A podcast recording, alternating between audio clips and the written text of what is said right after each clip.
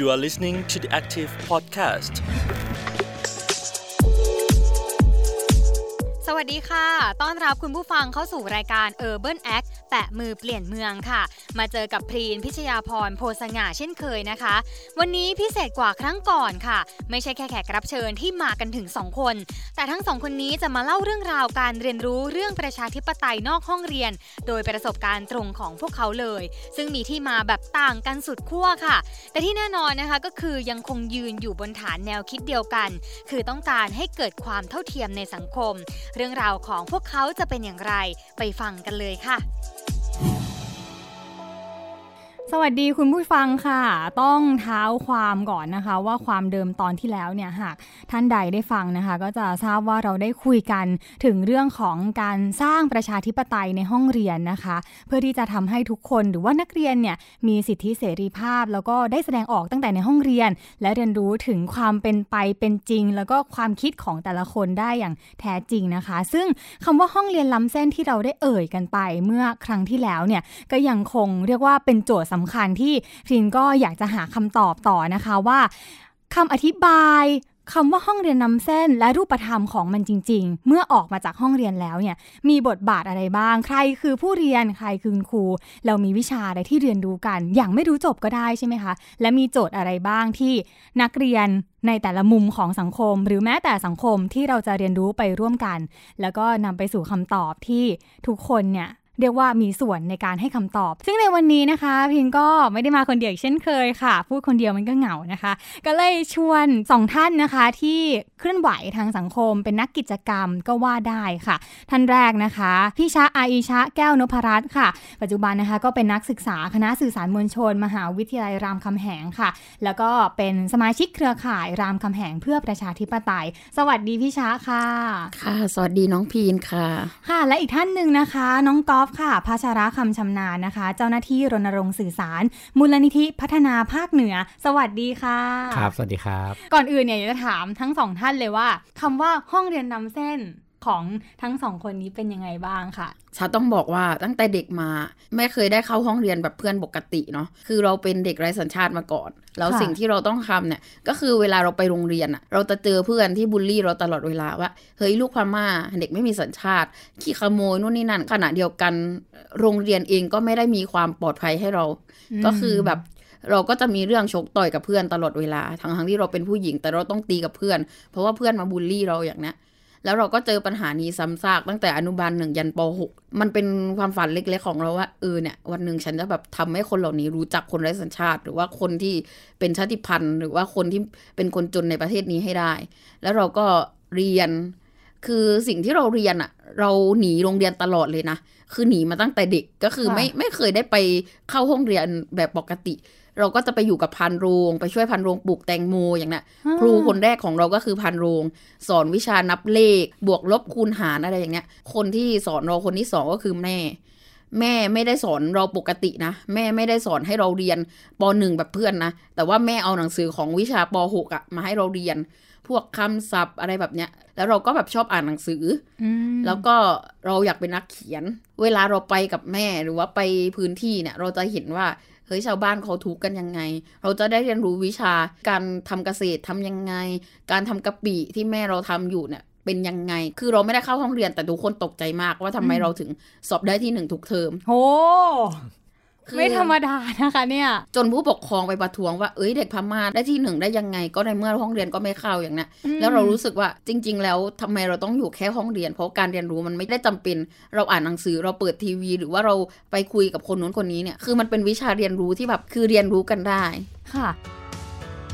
เรามาดูทางเหนือกันบ้างค่ะครับอะครับเป็นยังไงบ้างตอนเด็ก ของผมต่างจากพี่ชะมาก เพราะว่าคือผมเนี่ยจริง ๆ บ้านอยู่จังหวัดอ่างทองนะครับค่ะเป็นครอบครัวคนชนชั้นกลางเนาะก็คือจะเป็นคนที่ค่อนข้างมีโอกาสดีกว่าเพื่อนๆ ในละแวกบ้านเดียวกันเงี้ยครับจะได้เข้าโรงเรียนดีๆอะครับมต้นก็ได้ไปเรียนที่อยุธยา ส่วนพอมปลาย ก็ตอนนั้นสอบติดโรงเรียนเตรียมอุดมศึกษา จนอุดมศึกษาก็คือไปติดที่จุฬาลงกรณ์มหาวิทยาลัยคณะนิเทศศาสตร์ครับ คือชีวิตเป็นไปตามระบบเลย เพราะว่าด้วยความที่ครอบครัวก็ส่วนใหญ่เป็นข้าราชการด้วยค่ะแล้วก็ทุกคนก็คาดหวังว่าเราจบมาจะเป็นข้าราชการๆอืมเพื่อที่จะเลี้ยงอืมคนในครอบครัวเนาะเลี้ยงค่ะพ่อเลี้ยงแม่ตอนแก่ อันนั้นเป็นความคาดหวังของพ่อแม่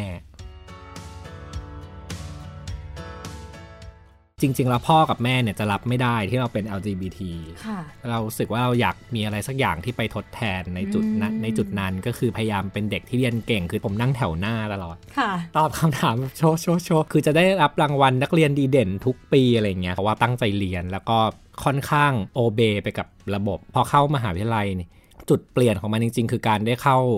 เรียนภาควิชาวาสาสนเทศ มันเป็นครั้งแรกเลยที่เรารู้สึกว้าวมากกับห้องเรียนที่ เปิดโอกาสให้เราได้เถียงกับอาจารย์ได้ครับอืมคือปกติเราก็จะโอเคเป็นฝ่ายฟัง ไม่กล้าจะ โต้แย้งหรือคุยอะไรกับอาจารย์เลย แต่ว่าพอเข้าสู่มหาลัยปุ๊บ มันมีวิชาที่ว่าด้วยสังคมวิทยาครับของภาควิชานะครับ ก็คือเป็นวิชาที่คือเข้าไปคุยกันในห้องแล้วก็โต้เถียงกันถกเถียงใช่ไหมอย่างบางทีคือเอาเป็นเอาทายครับ เหมือนเปิดโลกเลยอะนะว่าโอ้มันมีห้องเรียนแบบนี้อยู่ด้วยอย่างเงี้ยห้องเรียนที่เราได้เอาปัญหาของข้างนอกสมัยยุคของรัฐบาลคอสช มันมีปัญหาเยอะมากเราเอากลับเข้าไปคุย จากเดิมที่เราเป็นเด็กที่อยู่ในระบบแล้ว มันถูกกระตุ้นให้จำจำเป็นจะต้องโต้เถียงอะค่ะ คือถ้าคุณอยู่นิ่งๆอะอาจารย์จะสะกิด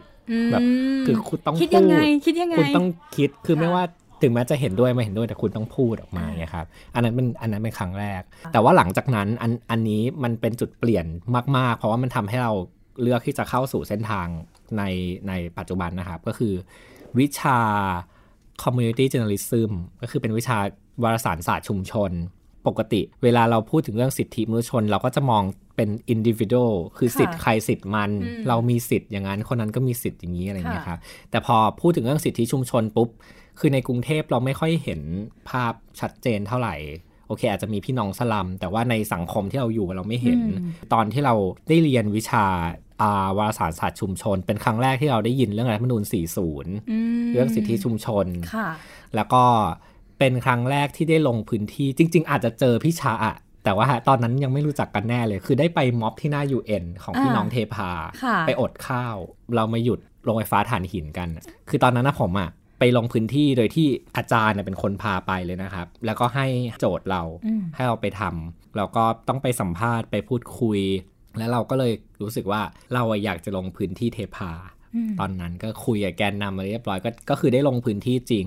อ่าหลังจากนั้นก็มีไปที่ 8 ริ้วครับค่ะฉะเชิงเซาตอนนั้นจะเป็น EEC อ่าเราก็ไปที่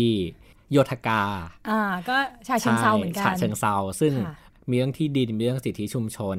เกิดแรงบันดาลใจมากครับ แล้วคือพวกเราเนี่ยมีเพจอ่านิสิตนักศึกษาเป็นเพจวารสารฝึกปฏิบัติค่ะของพวกเราอยู่แล้วค่ะเวลาที่เราลอนช์อะไรออกไปที่มันอืมเกี่ยวกับเรื่อง โครงการพัฒนาของรัฐเนี่ยอืมเราจะถูกโจมตีเยอะมากอืมเลยเรางงเรางง เพราะเราถูกโจมตีว่าเราเป็น NGO อ่าคือคนที่มาเม้นอาจจะไม่เห็นด้วยใช่อะไรอย่างนี้ ตอนนั้นแล้วก็ NGO คืออะไร ไม่รู้เลย ไม่รู้ คือคือพูดตรงๆ คือเราเทคไซต์ชัดเจนอ่าว่าเราว่าเราอยู่ฝั่งชาวบ้านอืมแล้วก็ได้มีการไปคุยกับ กฟผแล้วก็ไปคุยนะครับอืมคือคือพยายามให้พื้นที่เขาในการพูด ซึ่งวันนั้นก่อนที่เราจะกลับมาตอนที่เราสัมภาษณ์เขาเราจำได้ว่าเขาพูดกับเราเขาบอกว่าเขามีอะไรจะสอน พวกเราอะเวลาที่ทำข่าวเป็นนักข่าวเราจะต้องรายงานในในฐานของวิทยาศาสตร์อืมแล้วก็ความรู้ข้อเท็จก็คือเขาปฏิเสธข้อเท็จจริงในชุมชน แต่บอกว่าสิ่งที่มันเป็น EHIA หรือว่าเป็นตัวรายงานต่างๆเนี่ยเป็นวิทยาศาสตร์ คือยังไงมันมันเหมือนเขาปฏิเสธ องค์ความรู้ของชุมชน เพราะว่าเราได้ลงพื้นที่ชุมชนมาก่อน แล้วเรารู้ว่าในชุมชนน่ะมันเป็นยังไงใช่ไหมครับ วิถีเขาหรือว่าการที่เขาสามารถอยู่กับทรัพยากรได้อย่างยั่งยืนอืมมันเป็นองค์ความรู้เป็นภูมิปัญญาที่มันอ่าสืบทอดซึ่งมันก็คือเป็นวิทยาศาสตร์เหมือนกัน คือได้ถามว่าห้องเรียนล้ำเส้นของเราคืออะไรก็คือตั้งแต่วันที่เรากับอาจารย์เท่ากันในห้องอืมแล้วเราค่ะสามารถโต้แย้งกันได้ในเชิงเหตุผลอ่าแล้วก็ในวันที่เขา เปิดโอกาสให้เราได้ไปเจอโลกข้างนอก ซึ่งมันมันไม่เหมือนโลกในห้องเรียนหรือว่าชีวิตที่เราผ่านมาที่มันอืมสวยงามใช่ไหมครับ อันนี้สำหรับเรามันเป็นห้องเรียนลำเส้นอืมโอเค สองคนนี้เนี่ยพูดในจุดที่ร่วมเดียวกันเลยว่า พอเราได้ออกมาจากตำราที่คุณครูสอนด้วยแบบเรียนเดียวกันทั้งประเทศ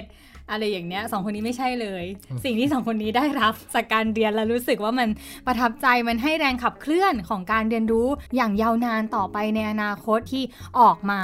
จากห้องเรียนเดิมๆ ออกมาจากรูปแบบแบบแผนเดิมๆ และวิธีการสอนเดิมๆ นะคะ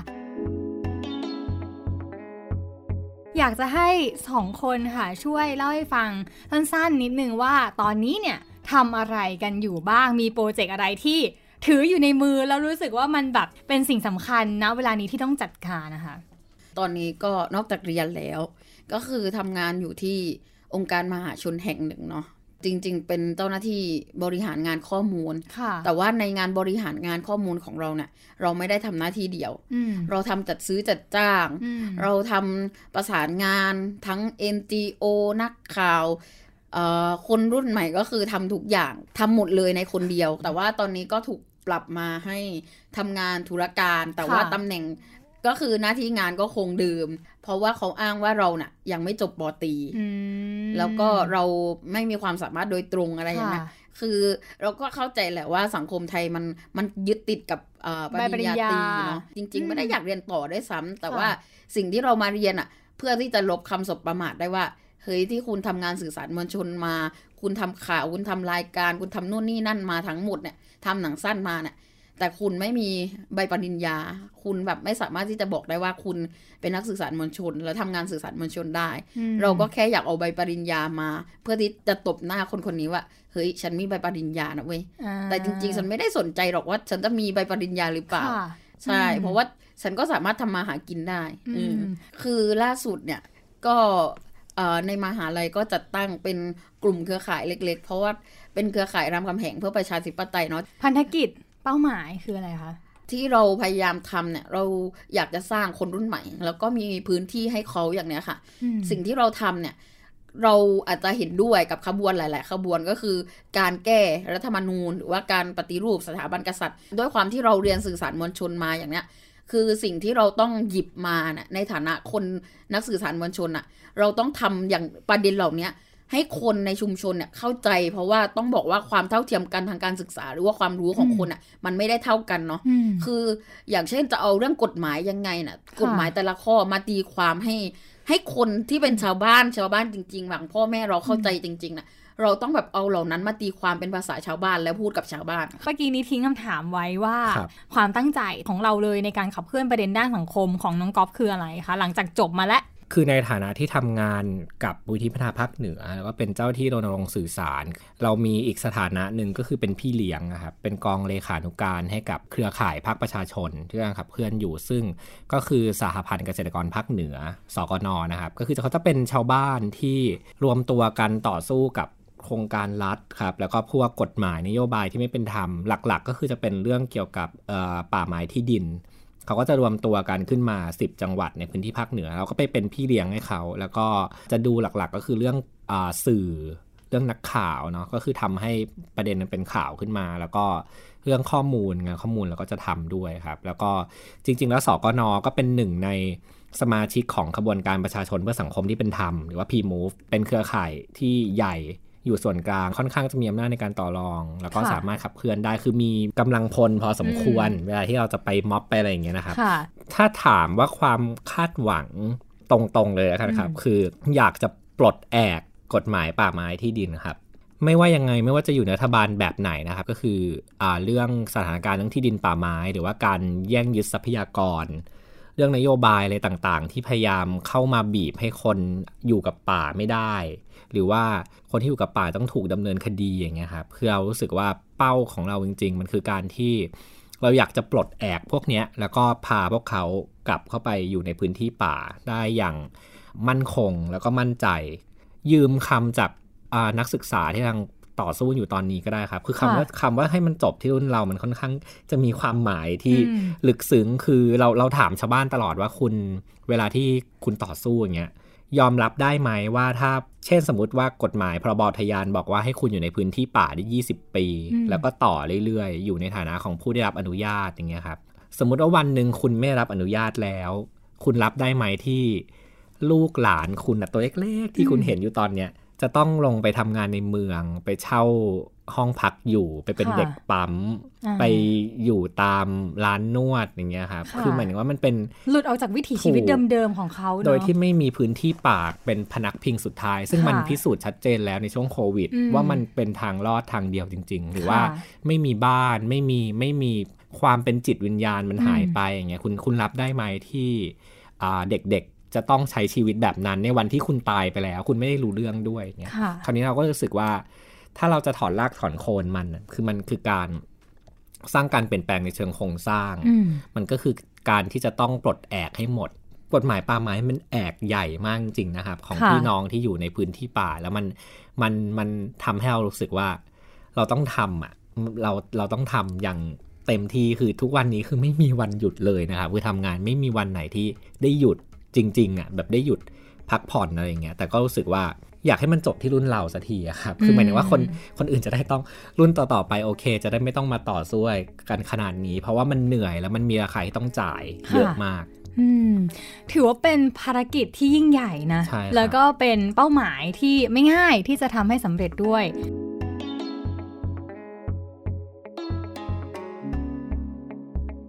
ทีนี้พอเราเห็นแล้วแหละว่าโจทย์ของเราทั้งสองคนเนี่ยคืออะไรบ้าง แล้วจริงๆ เนี่ยในสังคมเนี้ยมันเอื้อต่อการที่เราจะสามารถทำข้อสอบหรือว่าทำโจทย์ที่ตั้งใจเอาไว้ได้มากน้อยแค่ไหน ในในห้องเรียนถ้าเราเปรียบกับสังคมเนี้ยเป็นห้องเรียนห้องหนึ่งที่เราล้ำเส้นออกมาแล้วล่ะ แต่ว่ามันก็ยังถือว่าเป็นอ่าเป็นพื้นที่แห่งการเรียนรู้ก็ได้มันมีองค์ประกอบอะไรอีกบ้างที่ส่งเสริม หรือว่าเป็นอุปสรรคต่อการที่เราจะเรียนไปแล้ว และทำให้โจทย์ที่เราตั้งไว้เนี่ยมันสำเร็จได้อะค่ะ คือจริง ๆ แล้วต้องบอกว่า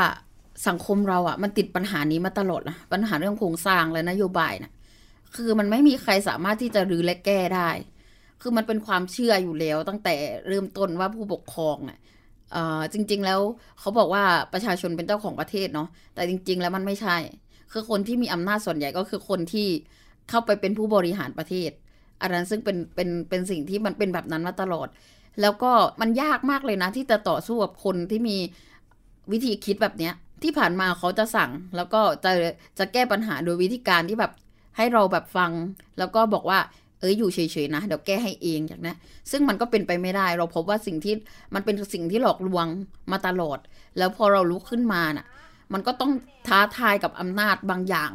ทั้งอำนาจตุลาการอำนาจโน่นนี่นั่นคือทุกอย่างมากๆ แล้วก็ เราว่าสิ่งที่ต้องทำอะก็คือการแก้โครงสร้างทางสังคม แล้วก็อีกอย่างหนึ่ง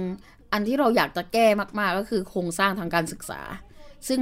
เรามองว่าสิ่งเหล่านี้มันเป็นสิ่งที่ปลูกฝังคนเนาะแล้วก็เป็นอนาคตของคนรุ่นต่อไปด้วย แล้วมันเป็นสิ่งที่ท้าทายมาก ซึ่งเราก็เผชิญหน้ากันอยู่ทุกวันว่า เราไม่สามารถที่จะทลายโครงสร้างนี้ได้สักที แล้วก็วันนี้นะ่ะสิ่งที่เราต้องทำคือการปฏิรูปมันให้เป็นจริงอะ่ะ การ พลิกมันไปเลยอะ่ะตั้งแต่เด็กมาเราเห็นรูปวาดที่ลุงป้านาอาเราวาดให้ตลอดก็คือเออสังคมที่มันเป็นสังคมสามเหลี่ยมกับหัวเนาะค่ะ ซึ่งเราก็หวังว่าสิ่งที่เราพยายามทำอะมันจะทำให้คำว่าโครงสร้างสาเอ่อสามเหลี่ยมกับหัว ซึ่งมีคนจนอยู่บนฐานราก แล้วคนจนฐานกลางอยู่ที่ลำดับที่สองคนรวยอยู่ลำดับที่สามเนี่ย มันจะเป็นจริงโดยสิ่งสิ่งที่คนรุ่นใหม่อย่างเราลุกขึ้นมาทำแล้วก็ นั่นแหละ มันเป็นความท้าทายที่ที่ยิ่งใหญ่มากที่ที่พวกเราต้องเผชิญอย่างเช่น เราเองหลาย ๆ คนเหมือนที่ก๊อฟบอกว่า เราเจอปัญหาทั้งถูกบูลลี่ทั้งโซเชียลด่าอย่างนี้อย่างเช่นค่ะแบบพวกคุณทำอะไรเหรอ ตอนที่ชาวบ้านเดือดร้อนอะ่ะ พวกคุณทำอะไรกัน คือเขาไม่ได้ไม่ได้ดูความเป็นจริงไงว่า ตอนที่พวกคุณสู้กันเรายังเด็กอยู่หรือเปล่าอะไรอย่างนี้น ด้วยความที่เป็นกรอบของประเทศไทยอะค่ะ่ะ จารีตประเพณีนู่นนี่นั่นอืมมันก็เลยมันทำให้การทำงานยากค่ะอือหืออืมนี่ก็เป็นอุปสรรคเนาะแต่พูดถึงแล้วน้องก๊อฟอยากจะเติมอะไรไหมคะ แล้วเราอาจจะเพิ่มเติมไปก็ได้ว่าเหมือนถ้าเราเปรียบห้องเรียนมันก็ต้องมีเพื่อนร่วมห้องเรียนครับใช่ไหม มันมีเพื่อนที่อยู่ในห้องเรียนวิชาเดียวกันอยู่ในโจทย์เดียวกับเรา ที่จะช่วยกันแก้ไขปัญหานี้เยอะไหมคะหรือว่าเราต้องทำยังไงกันบ้าง ผมว่าช่วงเนี้ยเป็นช่วงที่โอกาส คือค่อนข้างดีมาก เพราะว่าทุกคนค่อนข้างจะเห็นตรงกันว่าประเทศมันมีปัญหาในทุกๆ aspect นะครับ คือหมายถึงว่าทุกๆรูปแบบทุกวงการคือค่อนข้างจะรับผลกระทบ แล้วก็โอกาสที่ดีมากคือ มันคือการที่เราพยายามจะเปลี่ยนกาดจากการที่เป็นคนรุ่นเก่าจัดการดูแล ซึ่งชัดเจนแล้วมันมันมันไม่แมทชิ่งกับสถานการณ์ที่มันเป็นไป แล้วก็เด็กๆพยายามจะลุกขึ้นมาเปลี่ยนแปลง คือในสถานการณ์ม็อบเนี่ยเราเห็นได้ชัดมากว่ามันคือการมันคือการเมิร์ชกันของหลาย ๆ ประเด็นปัญหาที่เข้าไปอยู่ด้วยกัน แต่มันคือภายใต้โครงสร้างเดียวกันคือโครงสร้างรัฐธรรมนูญค่ะภายใต้รัฐบาลแบบนี้ อันนี้ผมมองเป็นโอกาส คือคิดว่าต่อไปนี้มันคงเป็นการเปลี่ยนกาดกันจริง ๆ แล้ว คือมันเป็นคนรุ่นเราที่จะลุกขึ้นมาแล้วดูแล แล้วก็พยายามที่จะเปลี่ยนประเทศ แต่โอกาสอีกอย่างหนึ่งที่ผมคิดว่าสำคัญมากนะครับสำหรับการเรียนรู้ของพวกเรานอกห้องเรียนเนี่ยคือการที่เรายังมีพื้นที่รูปธรรมของชุมชน แล้วก็เรายังมีกรณีประเด็นปัญหาที่ยังให้เราได้ไปเรียนรู้อะแล้วก็ได้ตั้งคำถามถึงมาตรฐานในการดูแลจัดการทรัพยากร หรือว่าการบังคับใช้กฎหมายในประเทศ เอาง่ายๆเวลาที่เราเข้าไปอยู่ในชุมชน ชาวกะเหรี่ยงสักชุมชนหนึ่งเงี้ยที่เขามีพื้นที่บ้านอยู่นิดเดียวแล้วก็มีพื้นที่ป่า 20,000 30,000ไร่ แล้วก็คือได้ไปเห็นสภาพ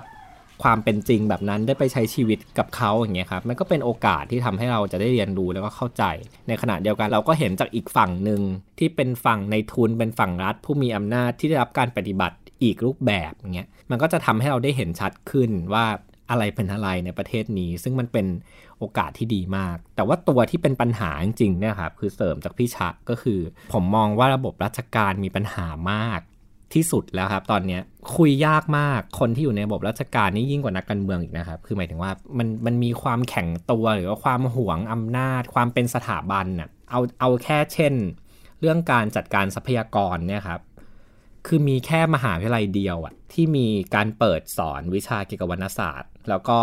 ส่งคนป้อนเข้าไปในระบบ คือไม่ว่าคุณจะเป็นคนรุ่นใหม่ อยากจะเปลี่ยนแปลงอะไรขนาดไหน แต่ว่าถ้าคุณเข้าไปอยู่ในระบบคุณก็ต้องพยายามขึ้นไปแล้วก็โอเบอยู่ในระบบแบบนั้น ซึ่งมันทำให้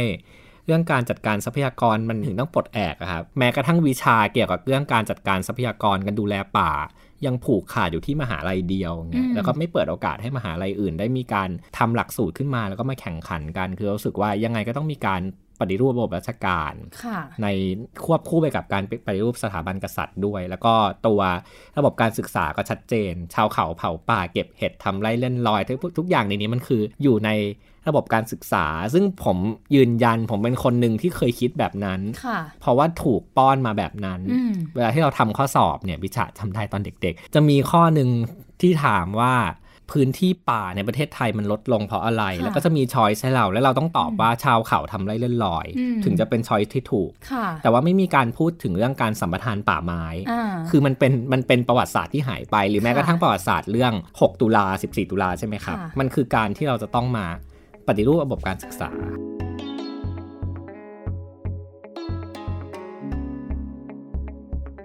ทีนี้ถ้าสุดท้ายอย่างที่ว่าว่าทั้งสองคนเนี่ย ดูเหมือนว่ามีจุดร่วมกันแทบทุกพอยต์เลยแม้ว่า พันธกิจจะต่างกันออกไปบ้างนะคะ ก็คือเรื่องของระบบโครงสร้าง แล้วก็องค์ประกอบต่างๆ ที่มีอำนาจในสังคม ทีนี้ถ้าเราทิ้งท้ายเอาไว้ค่ะสำหรับคนที่อาจจะเป็นนักเรียนก็ได้ หรือว่าคนอื่นในสังคมที่เขาพยายามที่จะเซอร์ไวอยู่ในระบบของสังคมแบบนี้พยายามที่จะตอบโจทย์กับ คำถามที่สังคมตั้งเอาไว้ เป้าหมายที่สังคมตั้งเอาไว้ เราสองคนนี่เหมือนเป็นตัวแทนที่ทำให้เห็นอีกมุมหนึ่งของสังคมเลยอีกโจทย์หนึ่งเลยเนะี่ยเราจะชวนเพื่อนร่วมห้องให้มาร่วมเรียนรู้ร่วมกันได้ยังไง เพื่อที่จะทำให้ทุกคนเนี่ยเข้าใจกันได้